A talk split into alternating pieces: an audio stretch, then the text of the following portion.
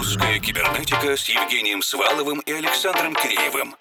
О самом новом и значимом в российской электронной музыке в еженедельном радиошоу и подкасте.